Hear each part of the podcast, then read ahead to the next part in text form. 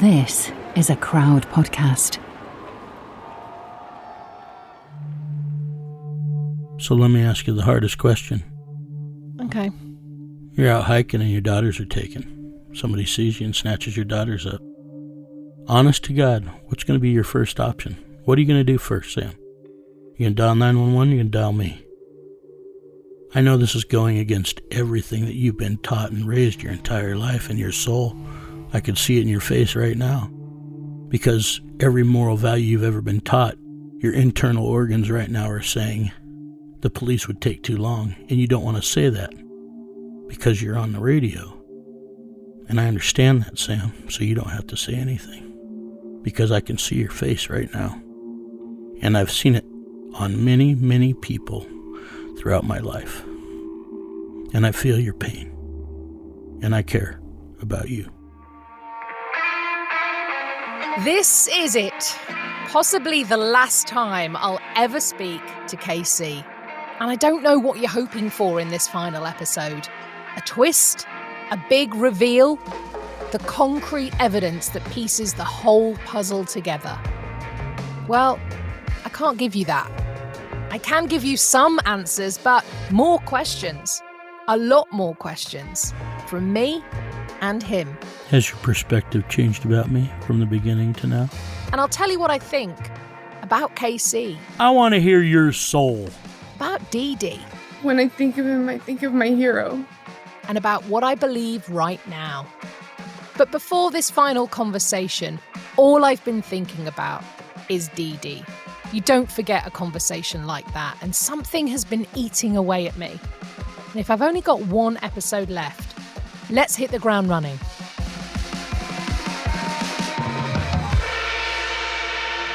I'm Sam Walker, and this is American Vigilante, Episode 12. What do we think? Do you know, I've obviously thought so much about everything we've talked about. And, you know, I've come back to you with questions that were kind of playing on my mind that I've been thinking about. And I was thinking today a lot about our conversations a couple of weeks ago. And there's just this thing that I haven't been able to get out of my head. And so I just wanted to ask you. Yes, ma'am. Straight question. Is DD your daughter? No.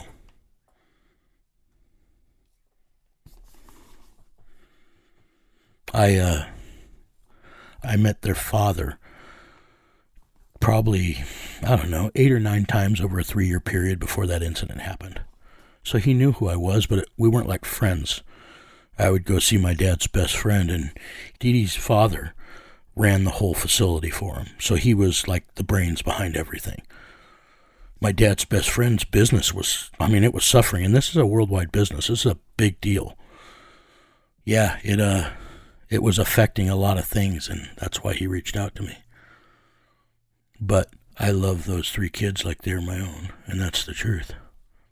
I watched them grow up from little kids to full adults, and then the paths that they took on their own and the people they became was their doing. They could have let that shatter them. They could have used a million excuses that so many people use, but instead every one of them turned into one hell of a person. That makes me proud that I didn't find 3 people that became, you know, dregs of society. So, they're incredible people. I hope you have peace over all that, because I honestly feel terrible about how that affected you. I hadn't realized that her dad was also there with you when you rescued them. Yeah, I made a big exception there. He begged me to go. Begged me, and I was just like, shit. But he never went into the houses at all. He was in the back of the truck, and they were all, you know, really pretty much asleep when I got him. But when their eyes opened, he was the first thing that they saw was their dad. How is she since we spoke? She's doing wonderful. Really, really doing well, actually. Was she okay afterwards? Because she was obviously, understandably, really upset. Oh, yeah. It ruffled up for a little bit, but that was it. I mean, it was a very short thing. It's long behind her, and the emotions of bringing that back for that short period was that. But she's got a really happy life right now, and you know, nothing sways her from that. So she actually went right back into her rhythm and was just fine. How was it for you? Because you were sitting there with her as she was telling that story. You feel helpless. It's hard. It's very hard. All I could do was tell her that I loved her and feel like a complete scumbag for even wanting to know if she'd be willing to talk. But she was the one that jumped all over it right in the beginning. So I was like, well, if you really want to. She's like, yeah. Did talking to her impact your thoughts on how you would deal with a situation if you were in the same position as her family from 2 months ago to now? I don't know if it did. What did change was how I felt about you. Before I spoke to DD, if it turned out that you were the world's greatest storyteller and you had made all of this up, I would have felt pissed off. Yeah. I would have felt pissed off that you had wasted my sweet time. But then I would have thought, you know what? It's been quite entertaining. You would have hired me to write stories, right? You're right. I've learned some things. I've heard some tales, you know, and that's probably where I would have settled. But after speaking to DD, if it turned out you're making all this up, I realized I'd feel betrayed. Because everything about the conversation with DD deeply affected me on so many levels. Of course, I found it horrific, shocking, upsetting, unbearable. But to realize that this young woman was only reliving her horror, the worst moments of her life, because of you. She wouldn't have ever told some random British woman about the worst moments of her life, but she did it for you. I got it, KC. I got why you do this. What happened to the people who took those kids? Gee, Sam, I don't know. Probably choked themselves, or I don't know, maybe they stepped in front of cars. I don't know. I hope that all of them got whatever was due to them. I want to go back to a story you told me a long time ago, The Wrong Suspects. It was back in episode 2. And you talked about that man, and you said, all that anybody needs to know is that that man will never be a problem for anyone else's children ever again. And you know, when you told me that, KC, I left it at that. I didn't know you very well, but I know you better now. And I just wonder what did happen to that man. You murdered him, right? No. God speaks to me and told me that he had changed his mind and he would never hurt anybody again. Who am I not to listen to God?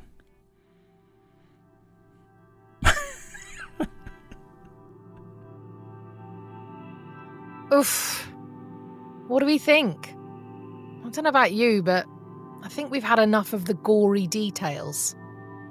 So here's something that's a bit different. It's the sort of thing that leaves you screaming, no way, and come on, that's too much. In episode 1, you remember the Mexican job, after KC and Forrest had both removed the bullets from each other in a shack in a border town.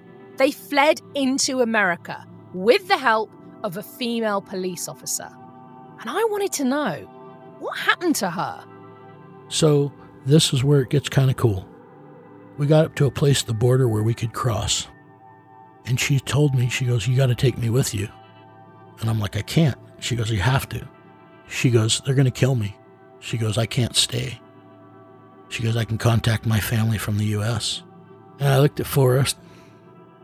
Her and Forrest had some real continuity. And I don't mean just flirting. Like, they really had continuity. And Forrest said, let me talk to you. And Forrest and I went over there, I don't know, 20 feet away.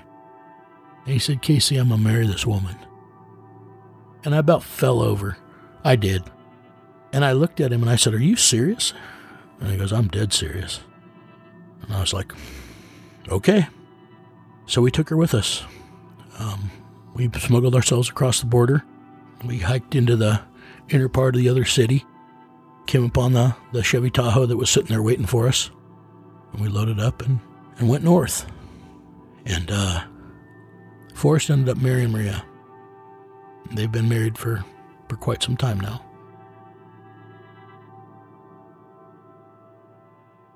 I mean, that is a heck of a life change, isn't it? One moment, literally one moment, she's working as a police officer in a city in Mexico. And the next moment, she's crossing a border with an African-American guy she's just met who she's seen shoot up various people. And now she's a mom. That's a day. Yep. Yep. And they did. They just completely fell in love. I mean, he was cooing to her the whole time I'm digging around his leg. He'd wince and whine a little bit, and she just kept putting her little hands on his face and looking him in the eyes, and that's what did it. When we talked about your background, you told me you were a Comanche Indian, and then you told me that, in fact, you weren't a Comanche Indian. Well, Sam, now, damn it. You know, there's breadcrumbs that I'll leave that are actually true, and there's breadcrumbs that I'll leave that are true mostly. So what else have you lied to me about? I've just changed some locations and names. That's all. Like the CEO wasn't really the CEO. And, the Mexican job wasn't really in Mexico. And, there's just some little tidbits. I've just changed some things to make sure that the compass kept pointing north. So is it to protect other people or protect yourself? Well, both, of course. I mean... I'm not an idiot. I mean, I'm sure that there's going to be investigations started about this stuff. I'm no fool. There's no statute of limitations on murder. Of course, I've never committed a murder, so it doesn't really matter. But, there's going to be investigations. I'm not an idiot. And let them look. Let them look. Because there's nothing. They will waste millions of tax dollars and find nothing. What sacrifices have you had to make personally to do what you do? There's times I've been away from my family for extended periods. My son was born, and 2.5 weeks later, I was gone for 3 weeks. You left your wife when she'd just given birth to your son. I delivered my son. To go and... You delivered your son? I've delivered my children, yes. And yet you felt... so strongly about going and helping these strangers, because that's what they were, that you left your family. I just wanted to really explore the depth of that feeling. But they're not strangers. They're Americans.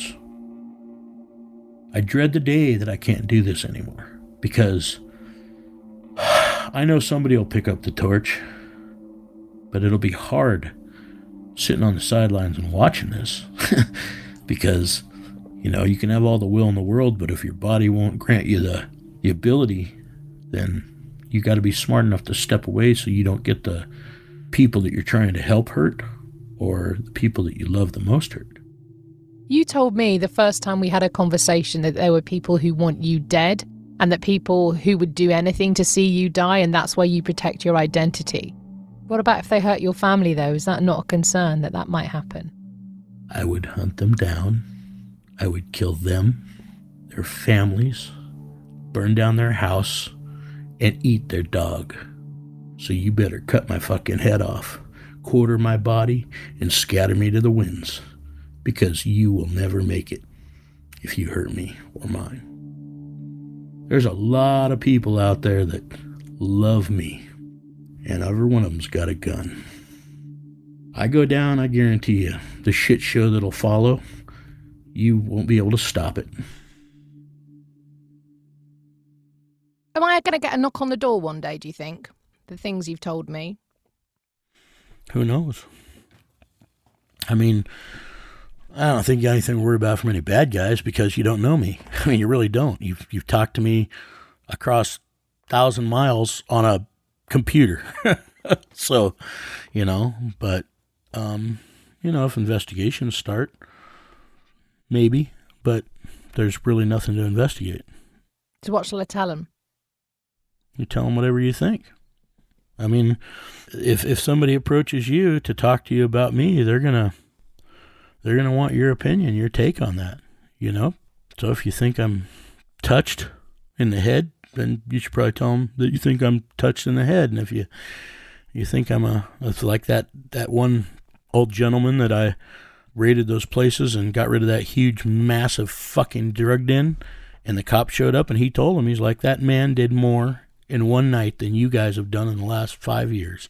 You know, I mean, tell him whatever you want, but I don't abuse the gift that God has given me. At least I don't feel I do. I just do my very best to right wrongs. And the only regret that I honestly have is that there's not 100 of me. After the break, I've got another thing that I want to share with you. Perhaps a clue on how KC feels when he's talking to me. Back in a moment. Hello there, I am Tom Fordyce and I'm one of the producers on American Vigilante. I do hope you're enjoying the series. Now, if you need a break from KC and you're feeling peckish, why not try Factor's no prep, no mess meals? They're a great way to meet your wellness goals in time for the summer, if it ever arrives, with chef-crafted meals like Calorie Smart, Protein Plus and Keto. Factor always makes fresh meals, never frozen. They're dietitian approved and ready to eat in just 2 minutes, and they taste really good. They've got loads of options from breakfast to dessert. There are 35 different meals and more than 60 add-ons to choose from each week. Treat yourself to restaurant quality dishes with premium ingredients like filet mignon, shrimp and blackened salmon, but all without prep and the cleaning up. Head to factormeals.com/American50 and use code American50 to get 50% off your first box, plus 20% off your next month. That's code American50 at factormeals.com/American50 to get 50% off your first box plus 20% off your next month while your subscription is active. 24 hours ago, I found out the person that I'd been dating and seeing for the last 6 months as a con man. That is my sister Emma. Andrew Tonks's lies had been so convincing, she'd invested $300,000 with him. However, the tables were about to turn on Andrew. What he didn't know was that Emma had discovered his real identity. But to get any chance of justice, Emma had to act like it was business as usual. Coming up in this series, and that's when murder, all this stuff goes through my mind. I'm really, really scared. I'm assuming Sarah has watched too much Netflix and figures I've been defrauding you. Couldn't be further from the truth. That's what this was, a real life story that seems so unbelievable, but it was actually true. A true story that all starts with one simple swipe to the right. I'm Sarah Ferris. And I'm Emma Ferris. And this is my story, Conning the Con.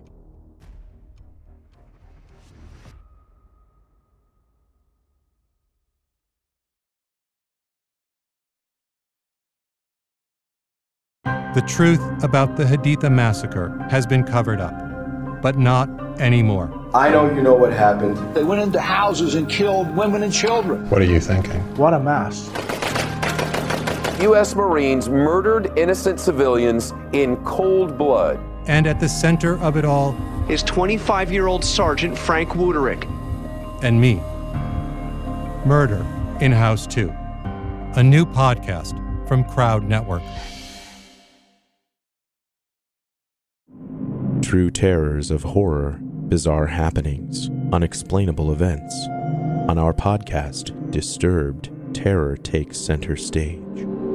Each episode is a journey into the darkest corners of human existence, delving into bone-chilling tales of kidnappings, serial killers, maniacs, and the very essence of your worst nightmares coming to life on this weekly true horror show. Disturbed is not for the faint of heart. It's an exploration of real, unadulterated horror sourced from everyday people. Each episode is a descent into the macabre, where we narrate stories that will leave you on the edge of your seat and crawling in your skin. We navigate the disturbing narratives that lurk in the shadows, offering a raw and unfiltered listen into the most terrifying aspects of the human experience. Enter at your own risk and let the unsettling tales unfold in the haunting realm of Disturbed. And remember, listeners, stay safe out there.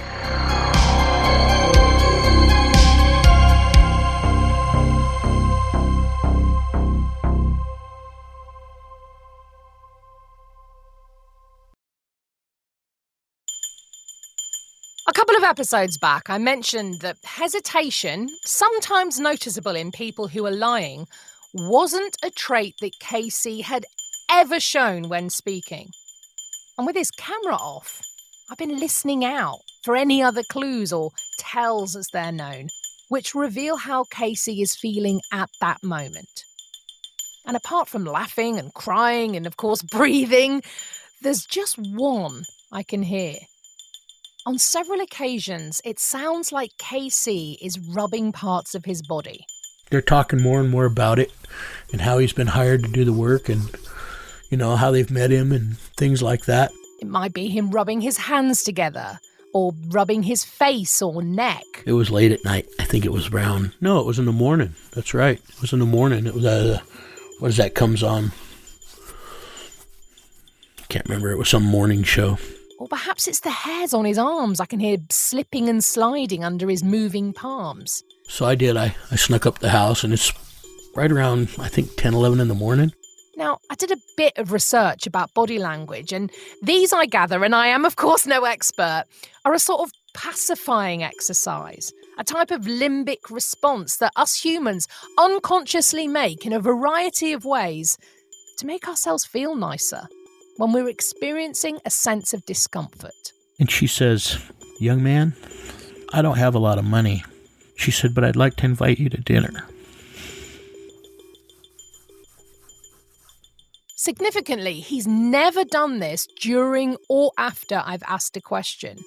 As you might have noticed in those clips, it appears to only happen when he's being descriptive. Sometimes a person. And it wasn't her husband, but this guy was in a different color shirt, but I couldn't tell. Or a time or place. And I asked if they knew which way he went, and they kind of pointed and said, "Well, we saw him drive that way." Or an object. The modifications to this are done so that it pretty much still just looks like a normal vehicle, other than it's slightly taller. It's got a little bit bigger tires on it. Now, we cannot and should not conclude from this that he's telling lies, but simply that these memories or these descriptions for some reason make KC feel the need to self-soothe. It's not necessarily a big thing. They are awful stories to have to tell. And all day, every day, we're all communicating with our bodies in different ways. But it's something. On with the conversation.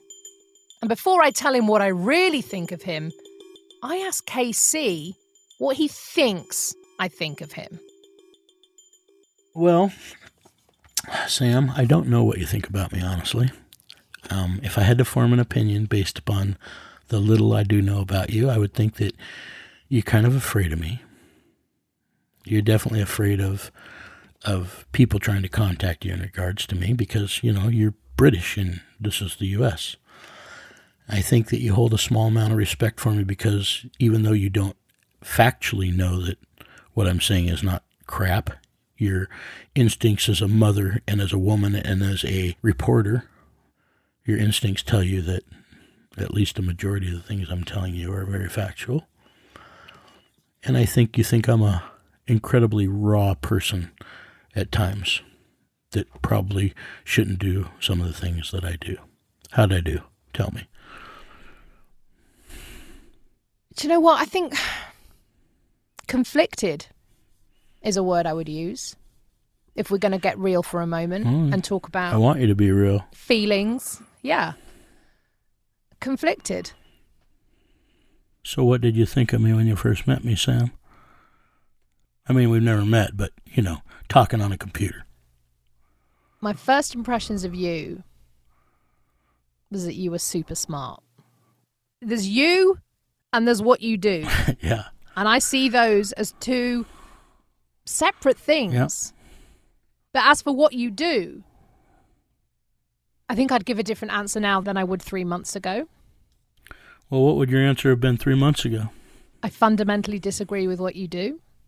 Say that in English. That was very politically correct. I want to hear you. No, it wasn't politically correct. I want to hear your soul. My absolute soul is I fundamentally disagree with what you do. Okay, so there was no thought in your head like, this guy's a fucking barbarian? No. Oh, okay. I'm sorry. Go ahead. No. Wow, you'll be like one of the first, but okay, that's good. Sorry about that. I've never thought you're a barbarian. I'm frightened by what you do. I'm frightened by some of your behavior. I've done something to scare you? That was never my intention. You've done plenty of things I find really scary. You know, I'm going to apologize for that, Sam. It's never been my intention to scare you. I mean, the stories are one thing, but me personally, that's the last thing I would ever want to do to you, honestly. Well, you haven't ever said anything to me that I've felt threatened by or anything like that. I'm saying what you do I find scary. The stories you have told I find scary. But before you started telling me those stories, when I first met you, my first thoughts were, holy shit, is this guy for real? Really? Really? The first couple of weeks, KC, I was spent dissecting every single thing you told me. Everything. And I was like, that little thing doesn't quite add up. Now, is it because he's telling me about something that happened a decade ago? Is it because he's changing some of the facts because I know you're not giving me absolutely everything that happened at all times because you're super aware of not wanting to leave breadcrumbs? Or is it that he's making this shit up? And I've told you that before. Oh, yeah. Has your perspective changed about me from the beginning to now? Yes and no.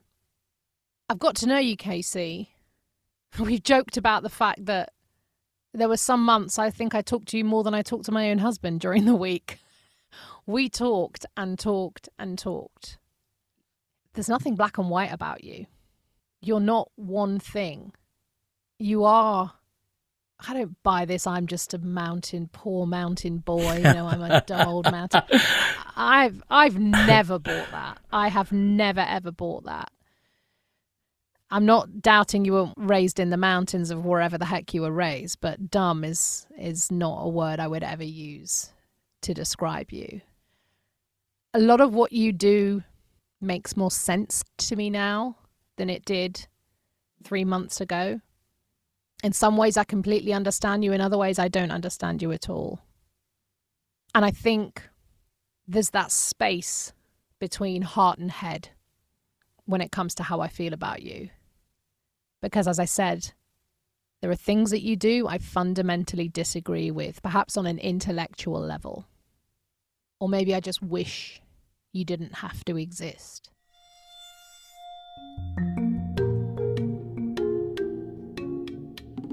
KC, I know that every time you go on a job, you are faced with an individual. Tell me about the different types of, quote, bad guy that you come up against. Bad guys are as diverse as the leaves on trees.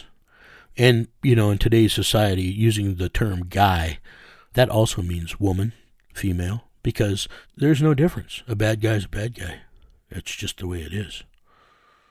You've got bad guys that are the dregs of society. You know, they're criminals of opportunity. They're the bums you see on the street. And you've got bad guys that are blue-collar guys.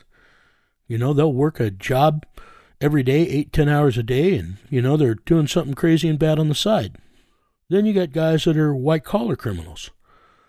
They're scamming and skimming stocks and, you know, electronically robbing banks and people and credit cards. And you got bad guys that are just criminals only of opportunity. They will only strike somebody that they know is inferior or weak, and they'll never do it. They might go 10 years without doing anything wrong. But then all of a sudden, something presents itself, and boom, they'll do it. And then you got people that are the military within the bad guys, the enforcers. They're the tough guys, and they're just straight thugs. They're murderers. They're killers.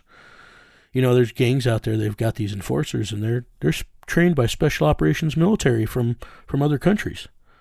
There's a gang in the U.S., you know, it's called the MS-13. Probably one of the most incredible forces in the United States. They have their commanders, they have their lieutenants, they have their sergeants, and they originally were created because, you know, people from Central America were coming to the U.S. as refugees.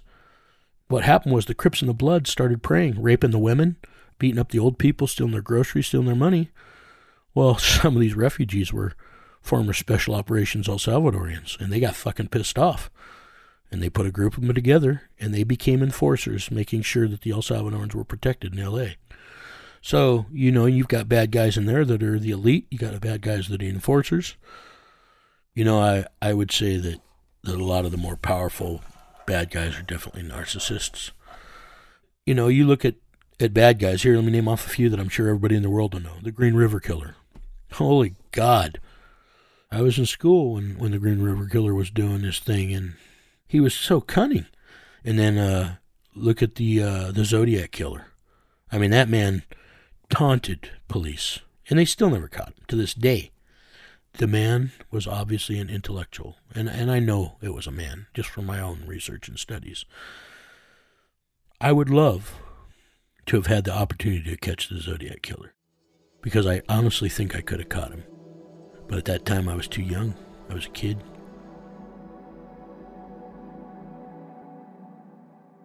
Whenever we first talked, Sam, I mean, the very beginning of this months ago, you'd said when you first got here, you had a pretty rough experience. Something about a landlord, and I really don't know the intricate details of that. But, yeah, I remember you saying that you were afraid and that you guys were really mistreated. So if that had happened to you over there in the UK, how would that have been handled by you?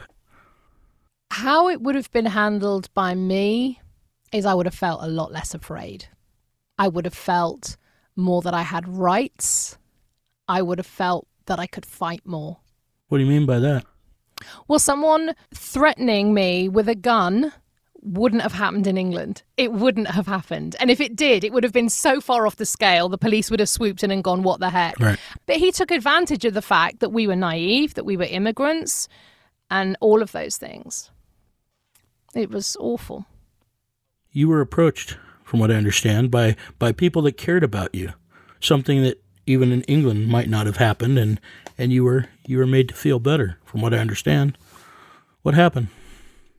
We were approached and told very clearly by somebody that we knew, who knew somebody else, that they told this somebody else what had happened. And that person knew someone else and said, if you want, say the word, and we'll make sure this guy isn't a problem for you or anybody else again. The phrase was, we could take him out into the desert. And just for the record, that wasn't me, right? That would have been a big old coincidence, but that was absolutely not you. But imagine if it had been. No, and literally that's as far as the conversation went. Right. But it made you aware that there was a different type of a culture here, so to speak, on a different level when it was needed. But then, what were your thoughts? Was the first thing that went through my head.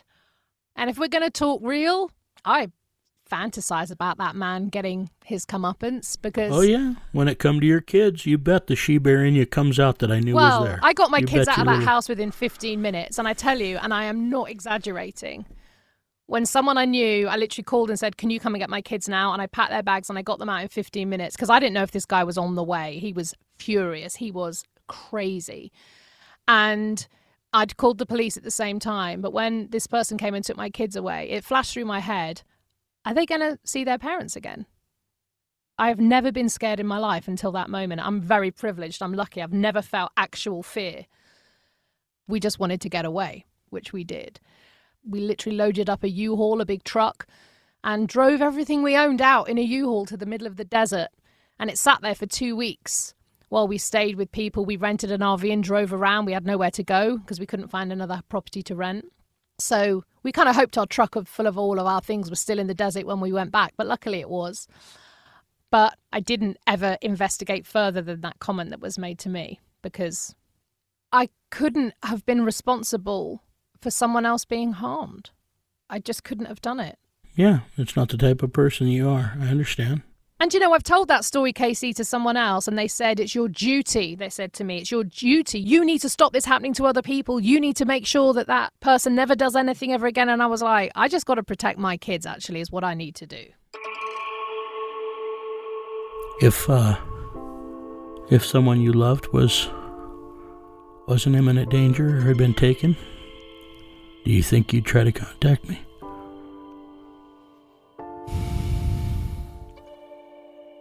You know, when I was scared for my family, if that happened today, Casey, where I was threatened by someone who used to turn up at my door with a gun and be threatening, and he had keys to my house where my kids were sleeping, I'd call you and say help. Because I didn't know where to go or what to do. Because my own house that I should have felt safe in was the one place where I didn't feel safe. And if only for you to come and stand outside my front door so I could pack my things and leave, I would have felt safe. You know, Sam, the world is a wonderful and beautiful and incredible place. But some weeds grow in those gardens, and sometimes you just gotta weed them out, Sam. Doesn't mean the garden's bad. Just means that weeds can suck the life out of the good plants. And when you pull a weed, Sam, you don't cry over it. So what's your advice to parents? Because I guess people think, well, if I get worried about being hit by a bus, I'll never leave the house. And there might be people thinking, yeah, that is traumatizing, so therefore I'm never going to leave the house with my kids, because if there's that many bad guys out there, how the heck do I deal with it? What do you say to them? Well, you shouldn't live in fear. Nobody should. I mean, life does happen, right? But you can be productive. I mean, you want to put pictures of your kid on your Facebook account? Great. But be smart enough to use a regular camera. And I'm telling you, I mean, there's two cases that I got kids back that were taken because they were located off of a Facebook account by photos. So, you know, you need to be aware of your surroundings. You need to be aware of what your children are doing on the computers. And you need to just try to be the best parent you can be. Don't live in fear, but live in reality. What are your hopes for the future of this country? Honestly, what for people to just realize that we're all Americans. All that politically corrupt shit needs to just go away, and people need to quit pecking at little itty-bitty stuff that doesn't matter and start applying all that energy into bringing unity to my country. Because if all the division stuff goes away and the country truly starts to unify, that would be my wish. Do you think people are more afraid today than they used to be? Is there more fear around? People and animals are afraid of the unknown. Anything different. It's a self-preservation thing. So I wouldn't call it fear. I would call it a lack of education on a lot of things. Fear's your best friend. God gives you fear the same reason he gives you scabs, so you heal. You get a cut. That cut's going to be open and bleeding, but if there's no scab, it ain't never going to heal. And when it heals, what's left? There's a scar, isn't there? But that spot on you right there, it's tougher than it was before you cut it. Fear's the same way. Fear does a wonderful thing for you. Fear creates adrenaline. Adrenaline makes you fast, and it makes you strong, and it makes you smart, and it makes your hearing work better. It makes your eyesight better. Adrenaline turns you superhuman. If only for a few minutes or a half an hour, adrenaline turns you into an incredible thing, and you couldn't get at adrenaline without a little bit of fear. So, it's okay to be afraid. And you push through that fear, and that's where you find courage. Courage just means that you walked through fear and did what you needed to do. I was terrified this one time. So this teacher, I had to face a man that was phenomenally strong. This was in high school.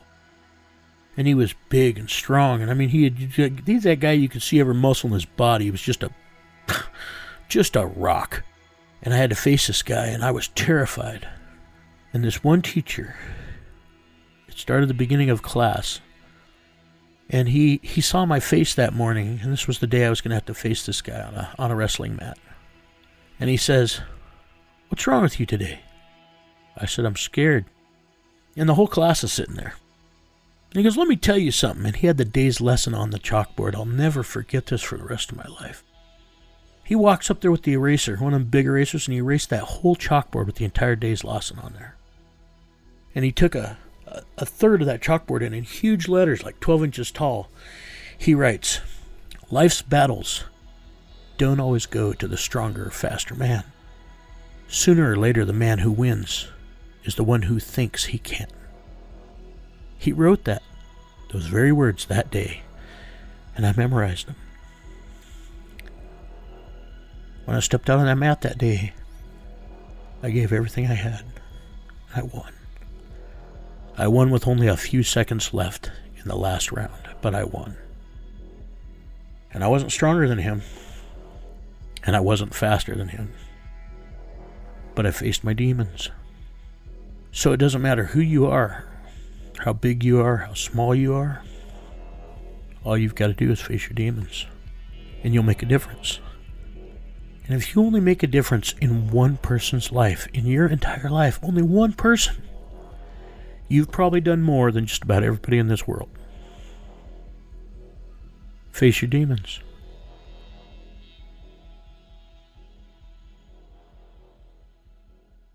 Do you worry about dying? Never. Not even once. I've lived the warrior's code my whole life, and I don't think I'd like anything more than to die by it. Where do you want your final resting place to be? What plans do you have in place? If I had a choice, I would want somebody that I love to walk me up into the mountains and just let me sit there and die. That would be what I'd want. Just leave me alone with nature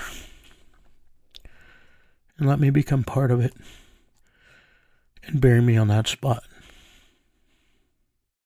But I doubt I'll get that choice.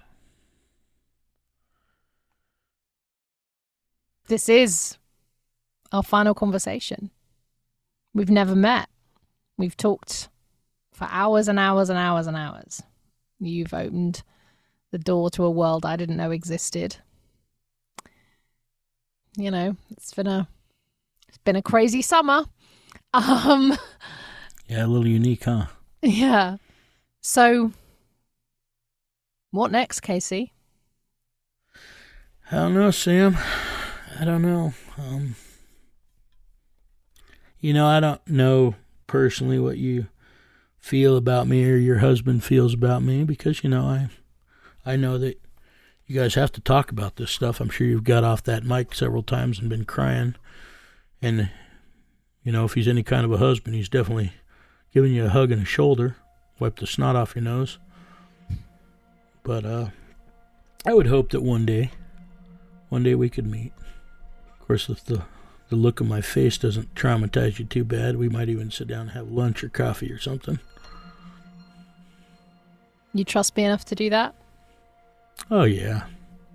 Yeah, it's not like I would broadcast when I was going to show up or where I was going to show up, but if I knew you were receptive to that, I'd make it known in a short time before I was going to get there that I was going to be in the area and let you know. Yeah. But I sure wouldn't get hold of a network and put it all over the internet, whether it was 2 weeks, 2 months, or 2 years from now.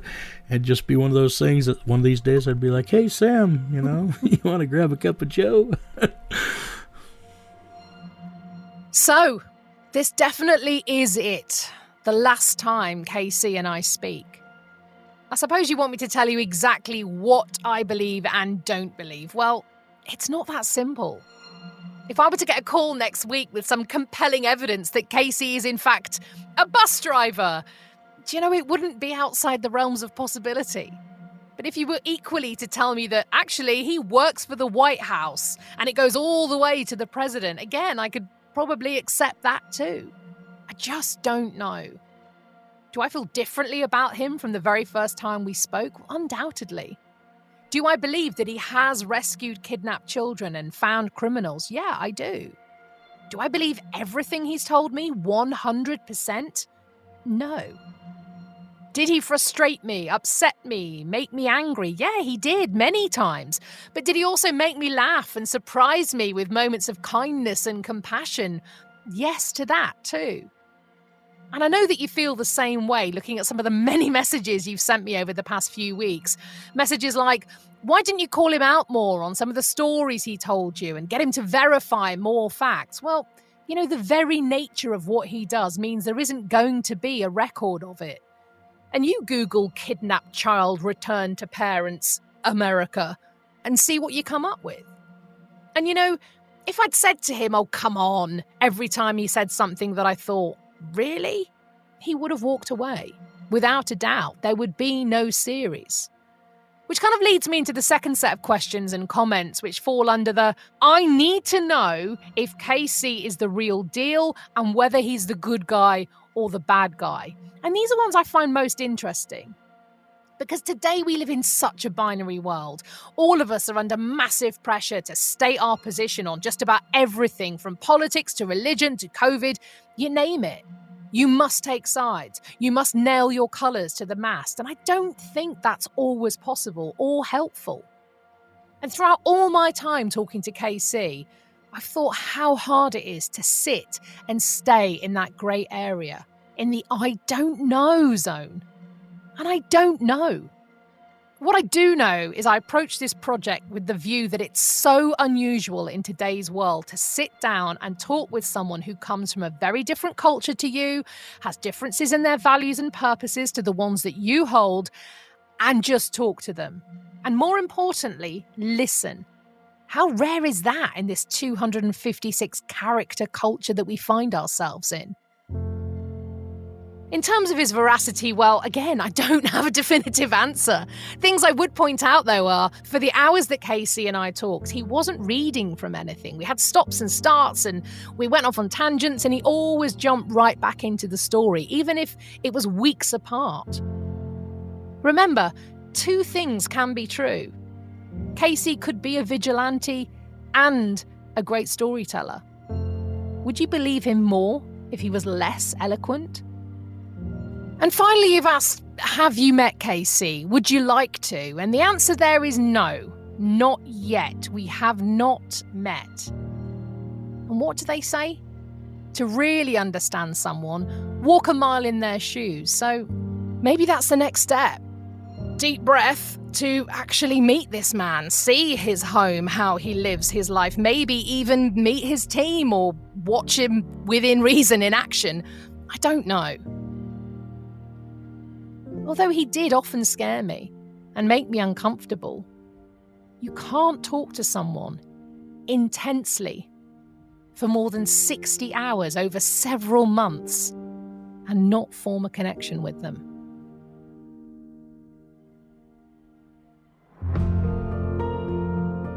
I want to give you a sincere apology, and I mean this from the bottom of my heart. I'm sorry for bringing you into my world, because I know it has affected you and your family. It's a whole different world once you know these things. So my apology to you is sincere. It feels weird that this is one of the final times we're going to speak. It's been nice. I think you'd be a good friend, Sam. And I do pray for you and your family. That might, may or may not mean anything to you, but I do. Take care, KC. Take care, Sam. Love you, Sam. American Vigilante is a Crowd Network original. It's presented by me, Sam Walker. It was produced by Phil Brown and Steve Jones. The executive producer for Crowd is Mike Carr. Associate producer for Stairway Entertainment is Jeff Singer. The music we used is from our partners, BMG Production Music. If you'd like another Crowd podcast to listen to, try We Didn't Start the Fire.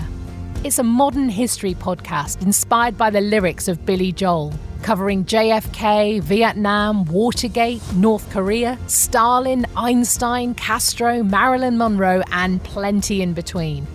There's a new episode every Monday as they explore the post-war world and try and work out why the world is like it is today.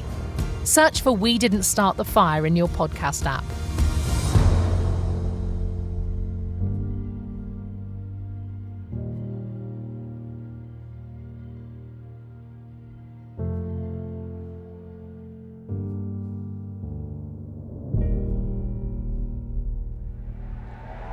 Crowd Network, a place where you belong.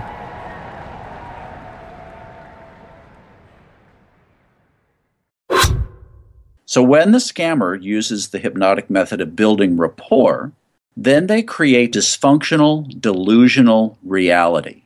That's how a scam begins, convincing the mark that it makes perfect sense to hand over their money to a con artist.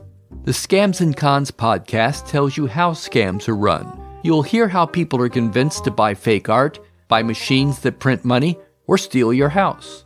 I get a phone call from my wife, and she let me know that they had decided to move all our stuff out. I could no longer do anything about it except go through an eviction. And you'll hear it from the experts, people who run the cons. So we go to your bank, you go in and get $6,000 cash, give us each $3,000, we give you this, You go home, and what you find out is cut up newspaper. It's fun to know how the trick is done, and that's what Scams and Cons is all about. Listen at scamsandcons.com or wherever fine podcasts are found. Hello, this is Dr. Grande, the host of True Crime Psychology and Personality. On my podcast, I explore and explain the pathology behind some of the most horrendous crimes and those who commit them. We discuss topics like narcissism, psychopathy, sociopathy, and antisocial personality disorder from a scientifically informed perspective. What is a narcissist? How do you spot a sociopath? What signs can you look for to protect yourself from these dangerous personalities? It's not just about the stories, but also the science and psychology behind them. So if you're interested in true crime or mental health, I'd encourage you to give my show a listen wherever you get podcasts. Something is creeping, don't follow it down. Let me introduce you to Barry Clue, an authorised financial advisor from New Zealand and a very special kind of stain on humanity. He was a very knowledgeable young guy. He was a registered financial advisor. Type of guy that was bending over backwards to help you. Now, you could be forgiven for thinking that Barry sounds like a great guy, and you'd be right. Well, right up until the point when you're wrong. It was all fictitious. You stole from my son who has a disability. Chris never knew. He died believing that we're all taken care of. A psychopath is somebody who lacks empathy, acts impulsively. I think there's a strong case that Barry might be all of those things, actually. To find out how Barry Clue stole over $15 million from 81 victims, subscribe to Clueless, the long con. That's Clueless, spelled K-L-O-O-G-H-L-E-S-S. Ohio is a land of mystery, from missing shipwrecks and lost treasure beneath her surface to strange phenomenon slicing through her skies. From myths that have evolved around historic events and people, to the unsolved murders and disappearances that keep her communities wondering what happened. Find Ohio Mysteries on your favorite podcast app, and let's explore the inexplicable. OhioMysteries.com.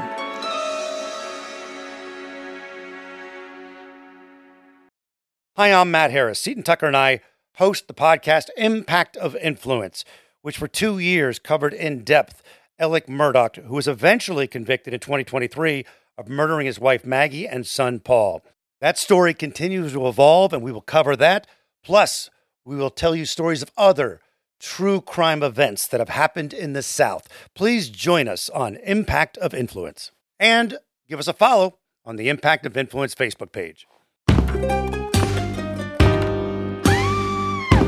Hi, I'm Sean McCabe. And I'm Carrie McCabe. We are, well, married, obviously, but we're also obsessed with the darker side of things. True crime stories, alien abductions, poltergeists. If it leaves you scratching your head and keeping those lights on at night, we want to hear about it. That's why we host the podcast, Ain't It Scary, with Sean and Carrie. Every week, we bring our listeners a true story guaranteed to send chills down your spine, from history's most brutal serial killers to the mystery of spontaneous human combustion. Yep, lots of these stories leave unanswered questions behind, and you'll get to poke through the rubble of the evidence with a hardened skeptic and someone whose mind is more open to fun. Yeah, that's what I was going to say. You can find Ain't It Scary with Sean and Carrie wherever you get your podcasts, and on social media at Ain't It Scary. Come play with us.